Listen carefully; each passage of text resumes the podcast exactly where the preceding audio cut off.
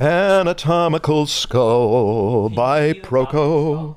Anatomical Skull by you. This is the Proko Podcast Draftsman with the Anatomical Skull by Proko. Hi, everybody. This is the Draftsman Podcast. I am Marshall Vandruff, an art instructor. Oh, and I'm Stan Prokopenko. I'm the other part of the show. I. Oh my god, what the fuck is happening right now? Holy shit!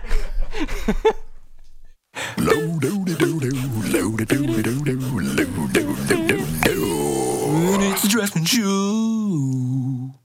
Yeah. Oh, it's great to remain calm. What the hell is your problem, Sean? You're hype, man. You Is need that hype. the hype You need to be hyped. Sean, my, the ex-employee of Proko, just what is this called? Confetti cannon. A confetti cannon, a giant one, all over the set. It was a beautiful touch, Sean. I'm glad you appreciated it. I do. You needed the hype.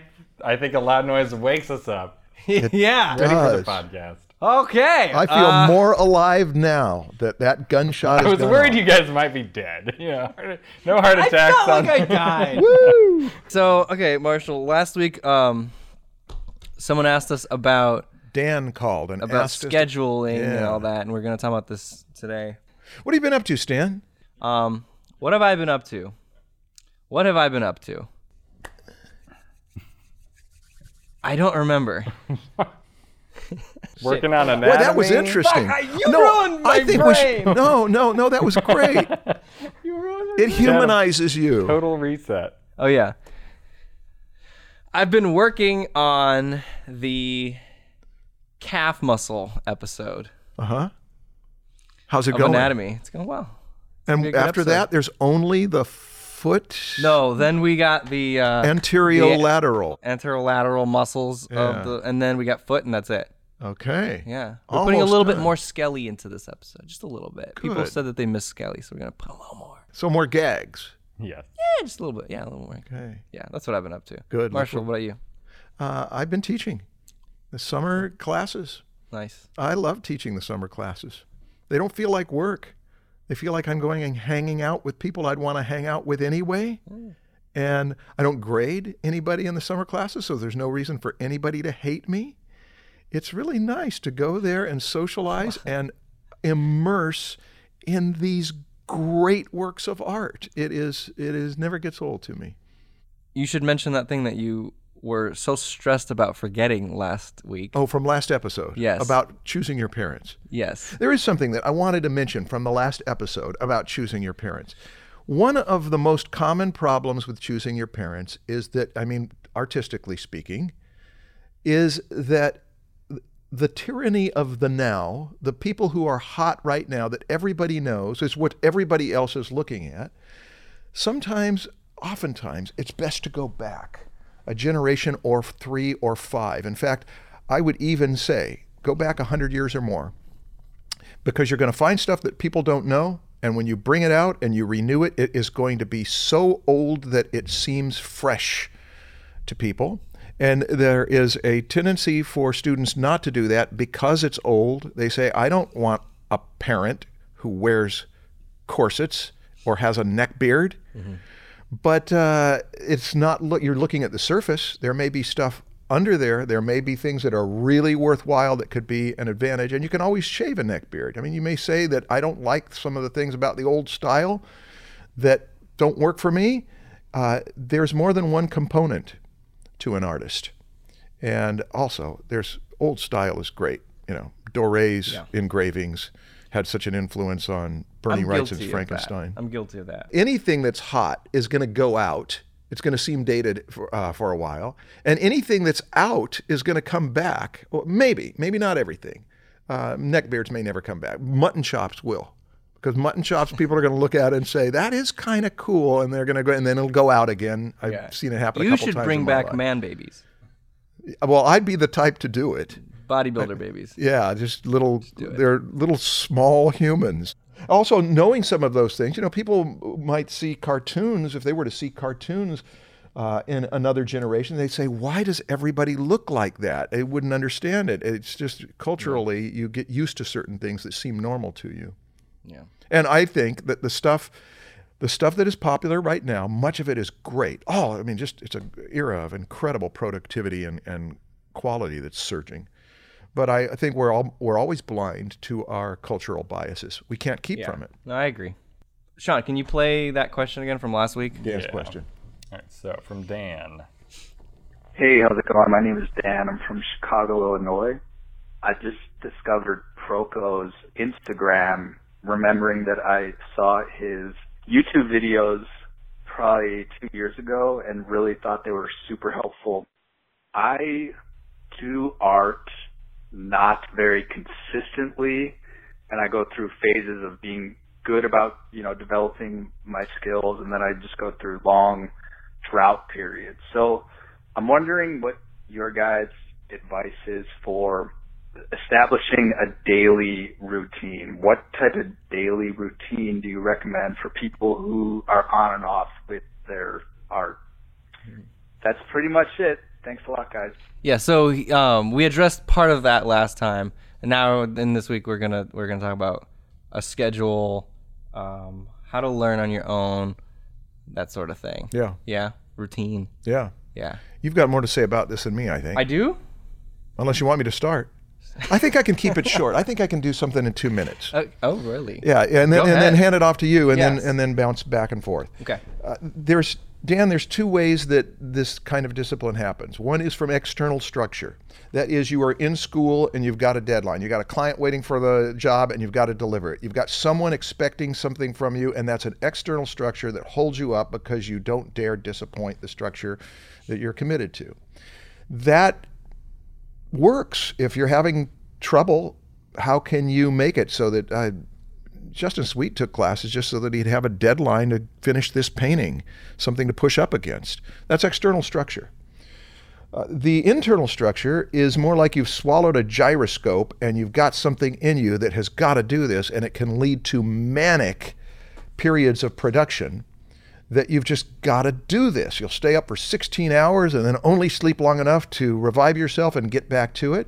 People who do that sometimes then collapse and go into their non productive time, which it sounds like that might be what you're doing. But those are the two big divisions I see. One is that you get the structure from the outside, you get totally used to that, then when you're left on your own, you can't you you don't seem to have the impulse to do anything.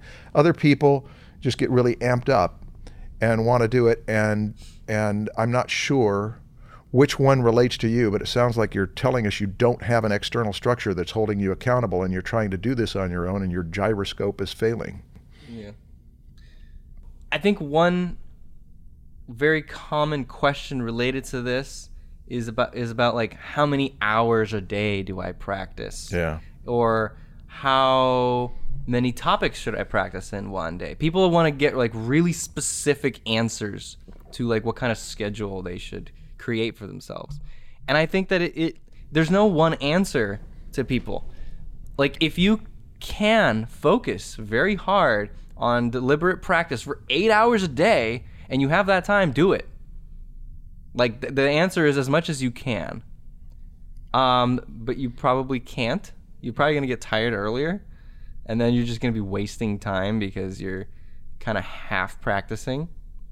Um, so you have to be able to take breaks. I get tired after like three to four hours of really intense, focused drawing or painting, and then I have to break for several hours, and then sometimes I can come back and do another two or three. Um, but sometimes I just I just go do something else other than intense drawing and painting. I'll just um, do something a little bit easier, maybe do like emails or you know just Yeah. yeah office stuff. I can do, you know focus on other stuff that needs to get done, um, and and save my m- most energetic times of day for that intense focused study and and creating art. Um, but it's up to you. Some people can draw all day long, right? Are you ty- are you that type of person? Uh, w- when I would spend 12 plus hours in my studio on a project and never go outside, I remember feeling so good at the end of the day. Wow. Yeah, I loved it. Yeah, I can't do that. So if you're like Marshall, do it if you have that time. Um, but then, and then another thing people ask is, do I focus on one thing or a bunch of other things or a bunch of little things? It's like it depends on what you really want. Like if you're really, really, really into anatomy right now and you're just really into it, go ahead and spend all day studying it. If you've got that, uh, that that intense desire for it, feed it. It's rare to have that. I mean, that, maybe it's not rare. It depends on also your personality. Well, that's right, and you you also may not have it at some point. So Yes. take advantage of it while you've got it. if you've got that desire to learn something specific, just feed that desire. I mean, it's it's not like you're feeding your desire to like, you know, play video games or something. Hmm. Um, you're feeding a desire to learn anatomy or practice gesture. But if you, for example, think that you you need or you know that you need to practice gesture, but you don't enjoy it too much, maybe just try to inject 30 minutes of it into your day. Just hmm. because you don't enjoy it, but you know you need to do it. So you just throw it in there hmm. be disciplined, and then move on to something else. Work on a project.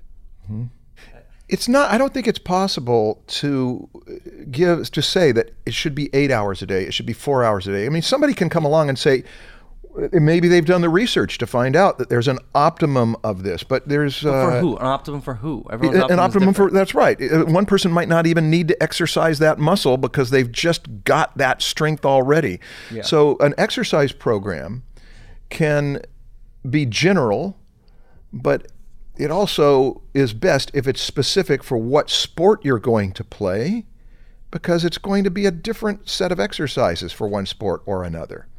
And that's one thing is that it's if it's prescribed specifically for what it is that you need and what it is that you are setting out to do. One of the most common examples, though, is should I should I study study perspective? Should I study anatomy? How much should I study perspective? How much should I study anatomy? And my response is none. You shouldn't put a minute into studying perspective or anatomy if you are seeking to be a graphic designer. It might help you. It might make you a better graphic designer some way, but I certainly wouldn't master anatomy perspective if you're going to be a graphic designer. Graphic designers and artists, some of the greatest artists of the last hundred years have been graphic designers. So you've got to Wait, you've got to be tailoring this for where you're going. Okay, but just to to clarify, people who are listening who are learning to draw should learn perspective. I think people should learn perspective. But again, hey, again, the people who are going to do some of the best world building and things that perspective masters did in the past Uh-huh. are already doing it, and many of them don't know perspective. They're using the tools of 3D. They're doing it in Maya. Yeah. So again, these things Ah, that's I- I that's not the full picture of perspective. You, I you- you're talking about world building and, and drawing literal blocky shapes and, and cityscapes, right? But drawing the figure, you need to learn perspective too. you do. So y- y- Okay, you can't I- just use a computer to fix all your perspective problems. Now, the, the, but the point is, uh, I, I understand that I overstated the case, and I think people should. I think artists Yeah, I know, should you're a learn perspective teacher. Yes, but the, the point it, is Marshall. that Dan, until you say uh, if you're looking for how much time you should uh, practice a day, the answer is unfortunately always it depends. It depends. It depends. So if you were going to make a general thing, there has been research done about how long your attention span lasts and how 20 minute bursts or two hour bursts and those kinds of things. Uh, I don't. I can't cite the research. I know that Ed, uh, Eddie O'Connor refers to some of it for athletes. Yeah. I do like a little bit of structure, and I can suggest some little structures, but people, again, tailor it to yourself. I always like to warm up. You know, like if you do, if you're playing sports, you warm up. And the warm up's enjoyable. It is. Oh yeah, you you got a story on that, right? You've been doing warm ups. Yeah. But yeah, hold on. don't, don't interrupt me. in my own head. Um, for example, like in life drawing class, we would always warm up with some quick sketch. Even if it wasn't a quick sketch class, the model would just do like uh, you know seven threes, three minute poses, seven of them, and we would just warm up, and then we'd go into the long pose. Um, or if I'm just painting at home, I just, or if I'm drawing at home, I just warm up with a page of circles or a page of lines or filling in tone if I'm going to be rendering, or s- just warm up with some little exercises. Um, and uh, yeah, all of these exercises can be tailored to what you're trying to get better at. Uh, one thing I recommend to people um, who are trying to study the figure and also be able to construct it from imagination and kind of develop their visual library of the figure is to draw from a photo. So you study a pose, you draw it, then you put it away, you flip the page, and you draw it again from memory. Or you look at a photo, but you draw it from a different angle. Yes. And then you put it away and draw it again from your memory from a different angle. Yeah. And Like great exercises. great exercise. And it, Uh, it can hardly be done without some knowledge of perspective. Yeah. And that could be a way to just get your head in the mode of constructing something. Yes. Um, you just do like do do one of these. Spend 15 minutes on it. That's your warm up. Get this like that's a good warm up not just for your shoulder to kind of like loosen you up, but a good mental warm up too. Get you thinking of all those fundamentals that are required to build, construct, and you know think about the gesture. Because when you're copying from a photograph, you're just making measurements. You're just going. You're just checking things. When you then have to um, do it from recall, you're doing something different. You're imagining things. You're exercising a new part of the muscle. You're exercising a new muscle. And that's that muscle should still be used even if you're drawing from reference. Indeed. That's why it's so important to do that. Is because when you're copying from reference, you shouldn't really just be copying. It should be used as a guide. It's a reference. Do you know Robert Beverly Hale's quote about that? That if you No. cannot draw a hand without looking at a hand, you most certainly cannot draw a hand by looking at one. wow. And so, which did, I didn't understand that at first. Now I understand though. By looking at it, all you're going to do is copy it, or you're going to look at it and then say, "Now I'm going to choose to interpret it this way." He said it so much better than me. Well, In like Cut that whole previous four bit out. seconds. I had a mentor who told me to analyze every minute of my schedule for a week. Mm-hmm. To write down everything I do, okay. every 10 minute block, you write it down, you log it. And then at the end of the week, you then go through and you categorize it. You don't have to color code it, but you, you categorize it by like, I am creating art. I am doing like office crap, like emails and paying bills. Or I am having fun. I'm socializing, sleeping, stuff that you have to do all the time. And It makes you aware of everything. it makes you aware of everything you do, and then you just have a really clear idea at the end of the week of like, wow, like I'm, I could have so much more time to do these things that will make me the person I want to become if I just change the things I do. That would change the things I, I decide to do with my time. It's great. It's amazing how much ti time you waste. When it all adds up, when you add it like th- over a month period, Yeah. it's like, wow, I could have had an extra like three full days of drawing if I just make one small change to my routine. I'm thinking of an analogy though that I want to mention here. In the composition class that we did this last weekend, the the first thing we learn to compose with is the elements. And so we name those elements and be sure we understand them. And then we make the point that every artist composes with these elements, but if you mm. aren't aware of them, you can hardly be composing well. I mean, you might accidentally compose well. So we've got to be aware of the elements. And when you do that bit where you take every little, these several minute segments and can know what this is all the parts. Now I'm going to clump these together. I'm going to consolidate this. I'm going to cut these out altogether. Yeah. And when you do it, you, uh, I think the same phenomena that happens in music or storytelling or composition happens is that you can't compose without, can't compose well without being aware of what your opposites are. One of them would be sitting and standing. One of them would be being with people and being alone. Another one that's a big deal these days is artificial light versus natural light. That I am sitting in front of the computer, and this would be the time while it's still bright outside to go outside and get some natural light into my eyes. Mm. Another is input and output.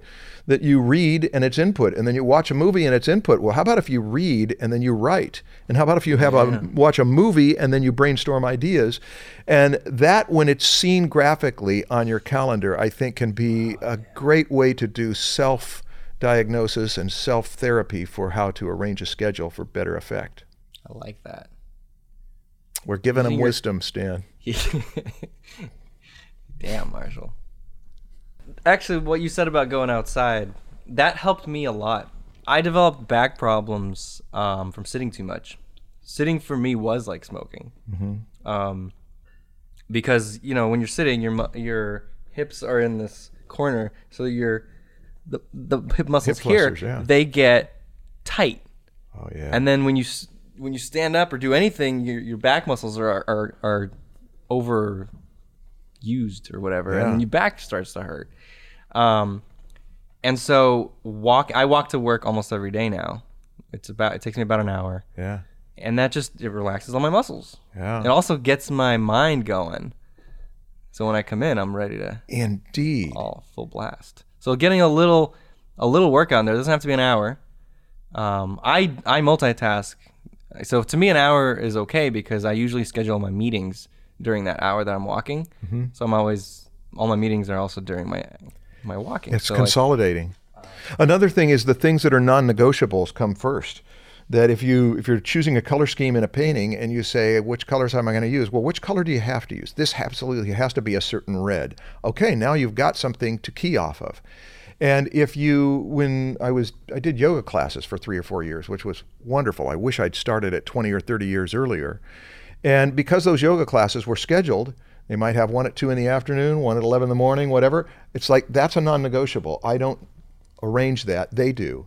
So that means i know what to do before what to do after and and so that's getting the pieces in the puzzle that are solid enough for then you you can move the other pieces around for effect.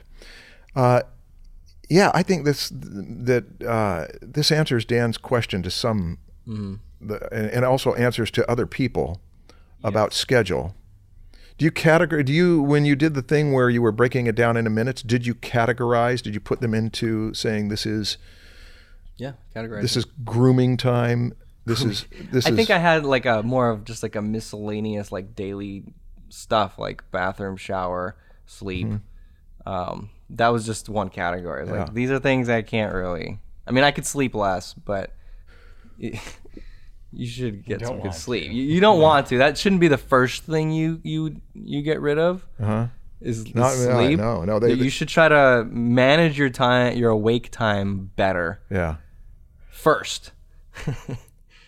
then you can sacrifice an hour of sleep. I've I've heard of more and more research recently Mm-hmm. that uh, depriving of sleep is is worse than people thought that it was. That it's got all sorts of negative Yeah, effects. sure, yeah. I deprive myself of sleep terribly uh, in meeting deadlines, but I don't now. I sleep, and it's it's great sleep. Sleep's enjoyable.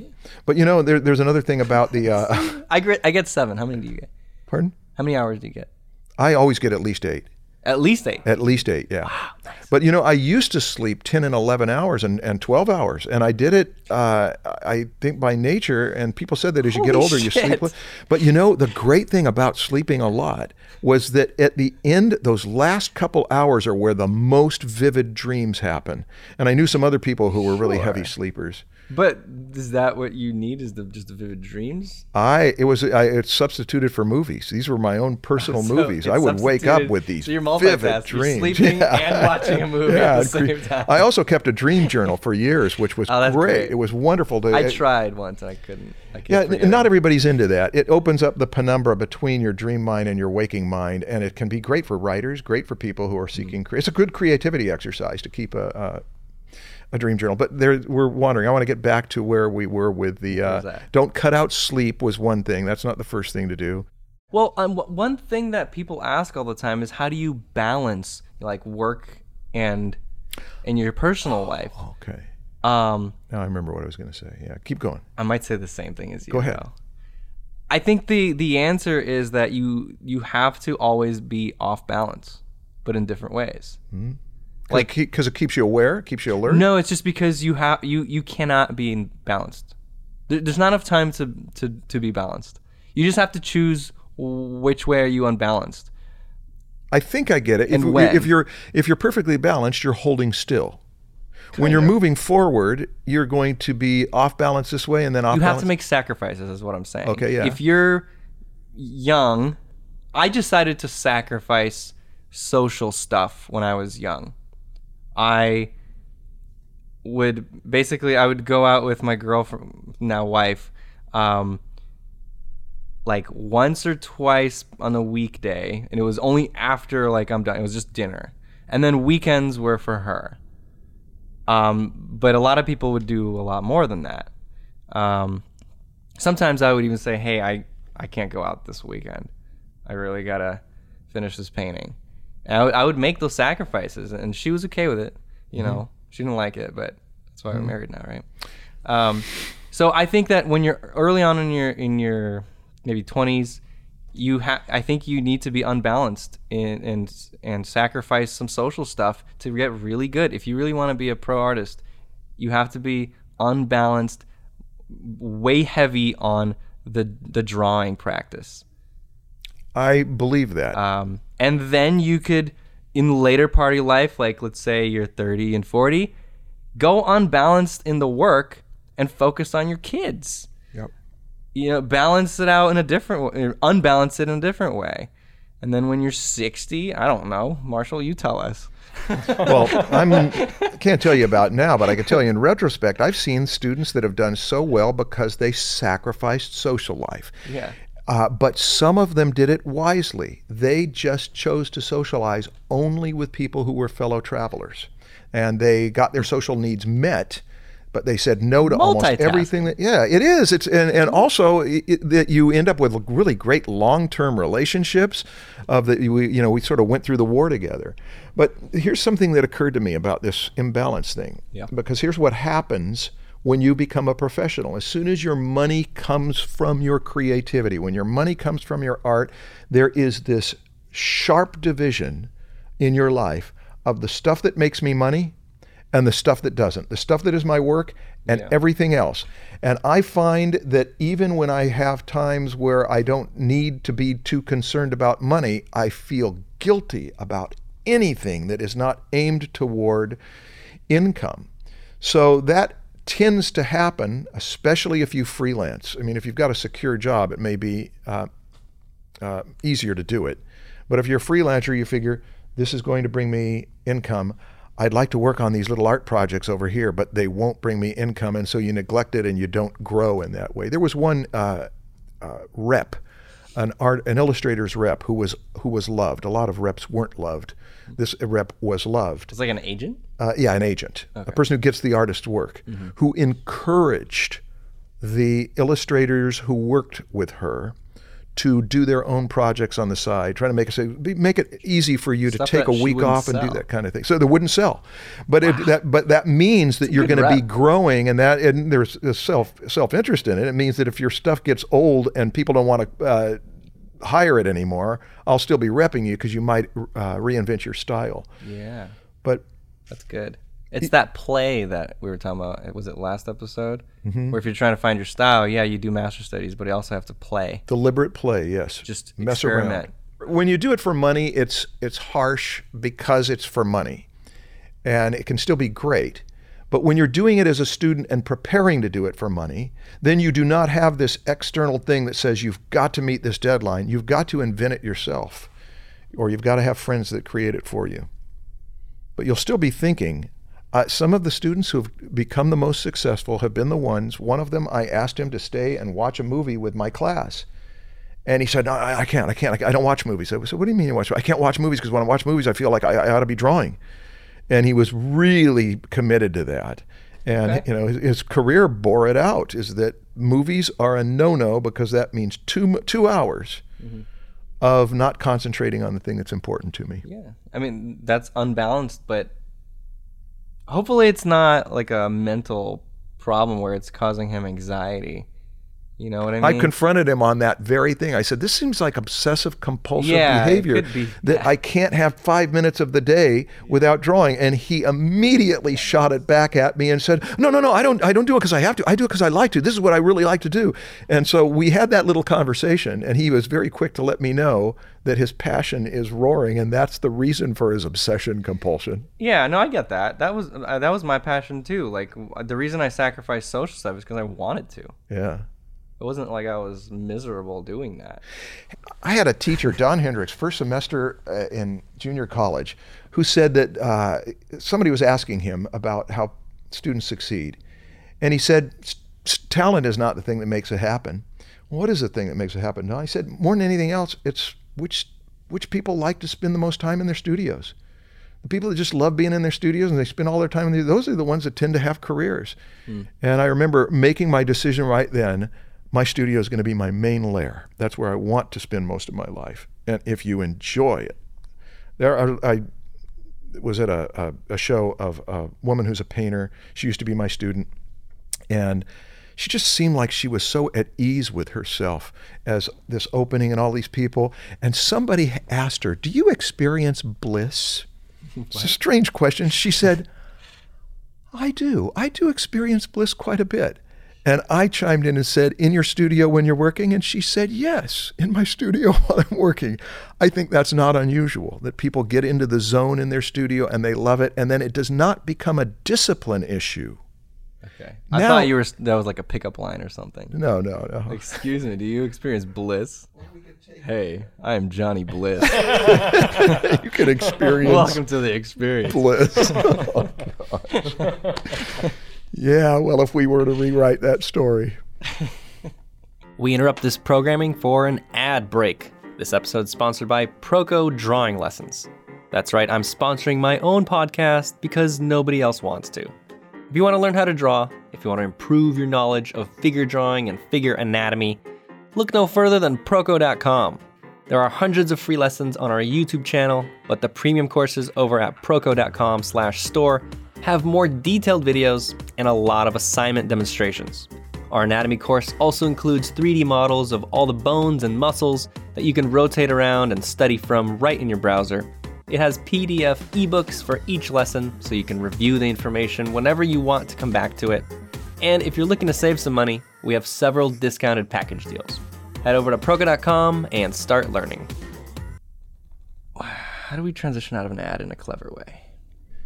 Gee, that was a it. nice. Is that it? You've just done it. Welcome Editing That was magic. perfect. Stupid.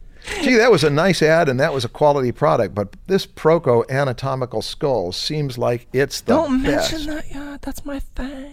Oh, okay. Sorry. Don't talk about my thing. Mm. Okay, we're gonna move on to voicemails. If you guys want to call in and ask us a voicemail, no, ask us a question via voicemail. Yeah. Ask us a voicemail. Yeah. Yeah. Questions. Um, all you have to do is call 858-609-9453. Love that number. If you're in America. I guess anyone. That's in the it's United- one. in the It's United one. States of If you're America. not in America. If you're not in America, you'll have to do a, a country code. I think our country code is one. Still worth it. One. Because we are number one. Wow, Yeah. Sean. That- whoever invented this the is phones. 2019, Whoever man. invented phones thought America was number one. North America. I think Canada's also one. is it? Mexico might also be one. Real? Oh, okay. I didn't know that. Cool. numbers. Great. Sean knows Great insight. everything. This could all be fake. I, This could all be this fake. could all be. All right, Ma- uh, Sean. I keep calling you Marshall. He's as good looking as Marshall. A few years earlier, but we're Yeah. about similar. I love that hair. Yeah. Sean, play us one of our voicemails, please. From Olivia. Hello, Olivia. Hi, I'm Olivia, and I was wondering about your thoughts on when to start selling artwork. I'm a high school student at an intermediate skill level, and my ultimate dream career would be to become a full-time gallery artist. I'm thinking that it would be good for me to start selling my work and start my business career in art early so I have a better future with it. But I don't know if I should wait more since I really want to be growing my skill set as well and I don't want that to be hindered because of the business side of an art career. Any advice? Thank you. Have a beautiful day. Bye. Thank you, Olivia. I don't think you need our advice. I think she knows I exactly think, what yeah, she needs she, to do. she's Y- got her you- act together. Yeah, like you know that you should probably start selling early. Yeah. To kind of get your business sense up, figure out because as a as an artist, you are running your own business. You're, yeah, free, any freelancer. If you're doing gallery stuff, you're you're selling your your product on your own. You're a business. So starting early is good, but you also know the pitfalls to that is that you might start creating artwork that you think is just going to sell, and so you're kind of selling out right? You're, you're How do you mean? What? How do you mean when you say selling out? Meaning you're not creating art based on what you want to create and what you think is going to be good. You're you're making it based on what you think is just going to. Okay, sell. yeah, yeah. It You're becomes just commercial. pleasing the Yeah. the collectors and not yourself as an artist. Yeah. So you already know that as a pitfall before you've even started. So you're fine. Just Mm-hmm. keep yourself in check. Mm-hmm. Um, and it's okay to occasionally do a painting just to sell it. You got to make money. Mm-hmm. Just know that that's what you're doing. And then and then do some where you're just experimenting Yeah. and playing, doing your own thing. Um, I think you already know that though. Yeah, Uh, and this this you are bringing up the irony that the division between commercial art and fine art was always understood that the commercial artists have sold out and they do whatever the market wants and the fine artists do the real truth, the truth, truth, truth stuff and that that that's where they belong. And when you look at the way the real world works, it is not that way at all for the pe- few people I know that have uh, attempted to make their livings in fine art is that if it doesn't sell, you still don't make a living. So you're going into a if you go into commercial art, it's going to be rough. If you go into fine art, it's going to be rough. But fine art is supposed to promise you a scope of you have way broader latitude for what you want to do and what you get to do. Yeah. It's still got to sell though, and if you're in high school, this might be a great thing to do is just say, you know, I'm going to do a dozen different things that I feel like they should sell and see which ones do sell and then you're doing research. But Yeah. it, it is great though that as young as you are, you're trying to sell Yeah. Because she's you're- talking about specific gallery work though. gallery She work. Yeah. about Okay, then I I have a I She she said fine art, gallery work, sort of thing. do you know much about people who who do stuff with galleries? Do you do stuff with galleries and they sell your work? galleries. I've been several galleries. Yeah. Tell. Uh, yeah. That's the path that I went down. Okay. Wow. I started selling my artwork very early on. Like, Like how young? before I even started at Watts. yeah. This I was only selling to like friends though. I mean, I was super young. I couldn't I wasn't like market there's no internet. Well, there was, but it wasn't like there was no marketplace for selling art on the internet Uh-huh. back then. Um, so I was selling to like my parents' friends. Mm-hmm. They would, but it would it was all be always just cheap, like a hundred bucks for their a portrait commission or something, Uh-huh. and it was just practice, and it felt made me feel good, like wow, I'm a professional. Yeah. you know, it like it gets you going. It's good. Um, It is. and then when I was at Watts, after a few years, I started trying to get really serious about it, like actually getting into a gallery, and I did. Um, the way I did it was that um, I won an award at, in Scottsdale at a show. It was a juried show, and you know, juried shows always have like an opening night. Everyone comes, and there's collectors, and you sell stuff, and then there's oh, there's awards like best in show, best uh, portrait. Um, like there's magazines that give awards, like best um, art magazine award. Like you know, I I, I won the uh, artist choice award Huh? Which I was like, holy crap, that's the best one because every artist who was in the show voted. Uh huh. And I went around all the galleries in Scottsdale. And I was like, hey, guess what? I just got this award. and they're like, oh, you you you were in the show because everyone, all the galleries there knew that this show was currently in town. Uh huh. Right? It was um, what was it? O- Oil Painters of America. Uh huh. They had their show in Scottsdale. And I walked into Gallery Russia, which was my first choice. Because there was a small gallery and they could focus on me, which was what people told me I should do. Don't get into a big gallery that doesn't care about you. Um, and I, I sold at their gallery for like two or three years. And then I started Proko and I just I haven't been. Well, one thing for is it Olivia? Yes. Olivia is that the relationships with the people at the galleries are very important because uh, I've almost all the people I've known who set out to make their living with selling art through a gallery. Most of them have not been able to carry through with it and actually make a living with it. They make a little money with it, Oh, but really? only a little money with it. Yeah. But one of them, one of them has made a good living, and it took him years to get to the level where the sales of those paintings. What does the gallery keep? What's the percentage they keep? It depends. It's if you're starting out, they could keep up to fifty. Yeah, And then they Uh, make you pay for the frames too, right? They pay, you know, you pay for the frames. They pay for the shipping to the the um, the client? collector. They pay for the marketing. Which I mean, it depends on the gallery how much they marketing they do. Yeah. Um, but yeah, yeah, you pay for all the supplies obviously to make the painting, and you pay for the frame. You have to ship it to them as well. Yeah. Uh, but they pay for the space. But Right. if you're really famous and you have leverage, because you could just go to another gallery, Yeah. um, they'll take like thirty. Yeah, if you've got people that you say, I like working with these people, I want a, a long term relationship, it's fair, that would be great. Yeah, everyone I know has a crappy gallery story. I know. They take advantage of people. I know. It's Um, it's notorious. That's why that's is. that's the reason I mention it is that what, part of your, what you're marketing, uh, what you're seeking, what you're marketing for is not just buyers, but someone who is a good seller for your work. Mm-hmm. You're interviewing them as much as they're interviewing you. But go ahead. Sorry. Th- They may might not feel like it because you feel more needy to get your stuff sold. But I would say today, in today's world, don't just rely on the gallery to sell your stuff. Um, build your brand online, get known as an artist, um, and start selling online as well. Sell your own stuff. Don't just sell at the galleries. Online is Oh. your gallery. It could be, yeah. It, I mean, galleries still have a place. Yeah. Maybe not 20 years from now. I don't know. Yeah, I think they will because of the village thing. You know that this Yeah, is our, our maybe, little yeah, area. sure, probably, but it's definitely be less than now. Artists don't have to be galleries anymore. Artists could just sell their own stuff, mm-hmm. but they do still have their place. Um, and I would say even if you are trying to get in galleries, still learn how to sell. Learn how to market yourself as an artist. Um, it's gonna be a very useful skill when the gallery just closes down. like what now? Yeah. Um, but I think you and I both feel the same way about Olivia presenting this question is that she's thought it through. She's Yeah. she's on her way. She's doing it. I don't know that we offered anything that helpful. Do you have any additional gallery tips? make sure to pick a good gallery.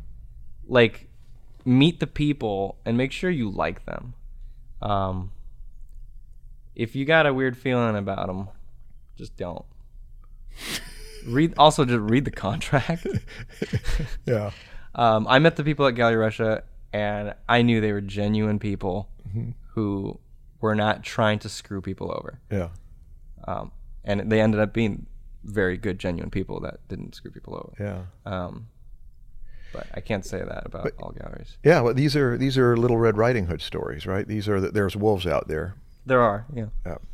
Use good judgment, but that's why I think it's good to start early, is because you can ha- you can learn these things, Yeah. and if you get screwed, you know, um, you'll learn early before you have to support a family. You know. I, you know, in my career, I only had a few that were really awful people that were dishonest and that kind of thing, and and I did lose because of that. And you know, one of them in particular, there were some people around me that said, "I don't, I wouldn't trust that guy," mm. and I remember thinking, "I don't see why not," and they were right. So sometimes other people will smell Yeah. that there's something wrong when you're not yet sensitive to what that is. Oh yeah, no, that's a good thing. If you're in a if you're try- thinking about a gallery to Mm-hmm. join, look who they represent. Email those artists. Yeah. Hey, are you happy with this gallery?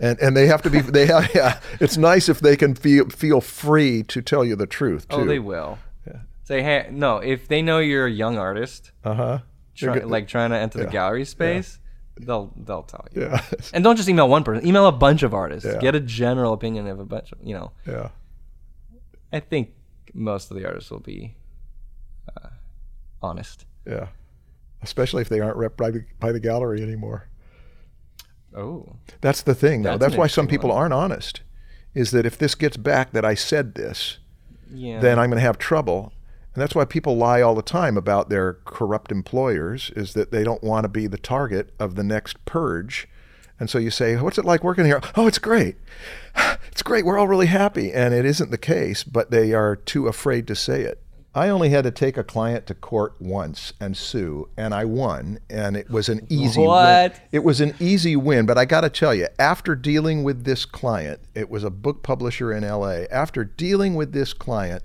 I called up a number of my peers to ask them what their experiences were. And there was no shortage of horror stories that let me tell you. And so, yeah, if I'd have gotten that before I had worked for the client, it made a, it might, it might have made a difference. But yes, they were all very free to let me know that This that is a something you want to do in any business relationship. If you're getting into a relationship you, you, with a, another company, you know you I want to stay with them for five, ten years, and as long as I, I can, do your research first, do your due diligence, and and make sure you want to get into a relationship with this person. Mm-hmm. Um, no matter what it is, a gallery, a publisher, an agent, Yeah. that's just good business practice. Hi, this is Marshall. If you want to study with me in person in Southern California, I'm going to conduct a seminar in draftsmanship and a boot camp in draftsmanship over two weekends, July 28th and August 3rd and 4th at Cura Studios in Orange County. That's curaoc.com. It will be intense. I will fill it with information. You will learn a lot, and we will work on your skills. Go to curaoc.com and under events, pull down workshops and classes, and you'll find it. Hope to see you there. Marshall, What are you going to ask me, Stan? can you ask me today? Yeah, I'll ask you. what's your thing, Stan? uh, What's your thing, Stan? Do it uh, more sexy into the microphone. What's your thing, Stan? What's your that how you thing, pick up Stan? What's your? Do it more sexy in the microphone. What's I your- don't pick up women. No, Sean. I'm saying this is a what's your thing? no. I say, have you ever experienced bliss? What is your thing, Stan? My thing is this skull that no one can. s the listeners can't see right now. Let's let's take a look at that skull, I'm very proud of this skull. and rightly so. This is a Proko anatomical skull. Yeah. We might have released the video about this already. I just recorded it. So it hasn't been released right now today, but by the time this podcast gets released, it might that video might probably huh? Probably will be probably. released. I released the video on the making of the skull and the story behind it. Um, but basically, it's a s- it's um, anatomically correct, proportioned to how artists learn to draw portraits, perfectly like Loomis proportion sort of thing. Yeah, and the division of thirds and those kinds of Yeah, things. all that. Yeah. Because you know, you buy a skull from like I don't know wherever you buy skulls. Yeah. Serial killer. Usually they're casts from real skulls. Right. And this is a unique person. It's not. You don't learn proportions based off one person's proportions. I'm getting it. You you learn the average. This is the average. This is the average skull. So that means you can learn to draw average skulls. Yes, you can if apply the purchase- Loomis method to the skull, and it'll Ah. be perfect. So that's you can the ad- overlay a Loomis head onto profile and front view of this, and it'll align perfect. I want one of those. Not perfectly. That sounds great. The proportions will be. This is thought through. It's a combination of Loomis and Richer because we use Richer for some of the forms, Yeah. Loomis for the proportions, and uh, a little bit of other research to just kind of so this is not something you bought. This is something you made. This Yeah. is something you're. listen to this. What? No, no, the eh, eh was not, guys. That was Marshall. It does not squeak. that, that's the jaw opening and closing. It's magnetic. Pop. It's a beautiful. Oh, pop. it's got everything. It also has a tripod mount on the back, so you can put it on a little tripod, uh, put it at any angle you want, draw from it, boop boop boop boop, any angle. That's it. That's all it does. it's a skull. Where can like they find it. this skull, Stan? Proko.com slash skull. Skull. skull. Singular. Proko.com slash skull. So this is brand new. yeah. And look at this box. Okay. Anyway, great no, no more looking at things. People are like, what the. F-? Listen People to listening. This box open yeah. Look at this. Listen I, to this. I am very impressed, and I kind of wish you'd gone second, so because I don't have anything to follow that up with. I don't have any skull that I, I put could, together. you know, what I could do. I could give you one, and then it'll be your thing as well because wow. you own it. I I'm all for that. But I'm not gonna get. You have Oh to buy it. darn. okay, my turn. I'm just kidding. You can have one. Haven't I Why- given why you one don't- before? No, no, you haven't given me. Why don't we? I didn't give you one. Why one. don't we do it in front of the cameras have. right this is yours. Okay, Marshall. what's your thing? Yeah. Okay, let me tell you. It has the worst cover. Let me see. That's Louis B. Mayer.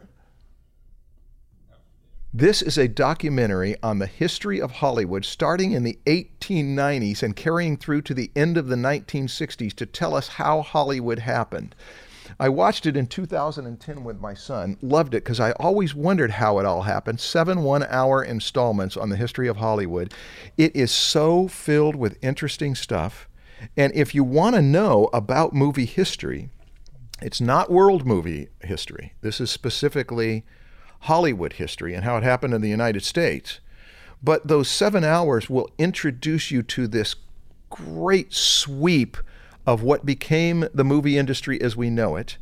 It was never boring. The int- uh, the stories about these immigrants who invented the motion picture industry in this country and then turned it into what it became. They moved from New York to Los Angeles, and then the uh, the silent era, and then the sound era, and the depression, and then the war, and then the attack of the small screens. TV is going to make it so there will be no more movies. Are all really interesting stories, but also it's one of those things that's filled with an introduction to movie stars. So if you've heard of these old movie stars, but you don't really know their work, this isn't going to tell you much about their work because the biggest criticism about it is that it was such broad brushstrokes that you have to leave out a ton of detail. People that know the animation, the history of animation, will look at it and say, "Really? That's what you give us this, this, this, and this when it's so much richer?" But they had mm-hmm. to fit it into seven hours. I've watched this thing seven or eight times now, usually with students. It is a great introduction to not only how the movie industry happened, but you figure if you're a character designer, what are movie stars, but they happen to be actors who play characters in a way that the mythology of this culture needs the person who plays this role, this role, this role, this role. And this is looking at it through a lens of the last hundred years that's really, really exciting. I never get tired of it. It's a uh, full of information, and it's narrated with serious dignity from Christopher Plummer. Just beautifully produced. So 2010 Moguls and Movie Stars. Good documentary. Cool. That's Haven't my seen thing. it. Thank you, Marshall. You're welcome. Yeah. You want to end it? Uh, no, I want you to end it. Oh, wait, no, wait. I started it, didn't I? You did. Okay, so it's my job to end it. Thank you for tuning in to Draftsman. Okay, guys. Uh, please leave us a five star review on iTunes. Um, call and leave your voicemails. Tell your friends about the podcast. We love you. We do. Um, and what comment should they leave on, on YouTube? Uh, this one is uh, schedule hacks, Yeah. right? Schedule hacks, I guess. Yeah. Things that make it so that you're more productive because you found a way to consolidate something or Yeah. or drop something or add something into it. Cool. All right, guys. See you next week. See ya.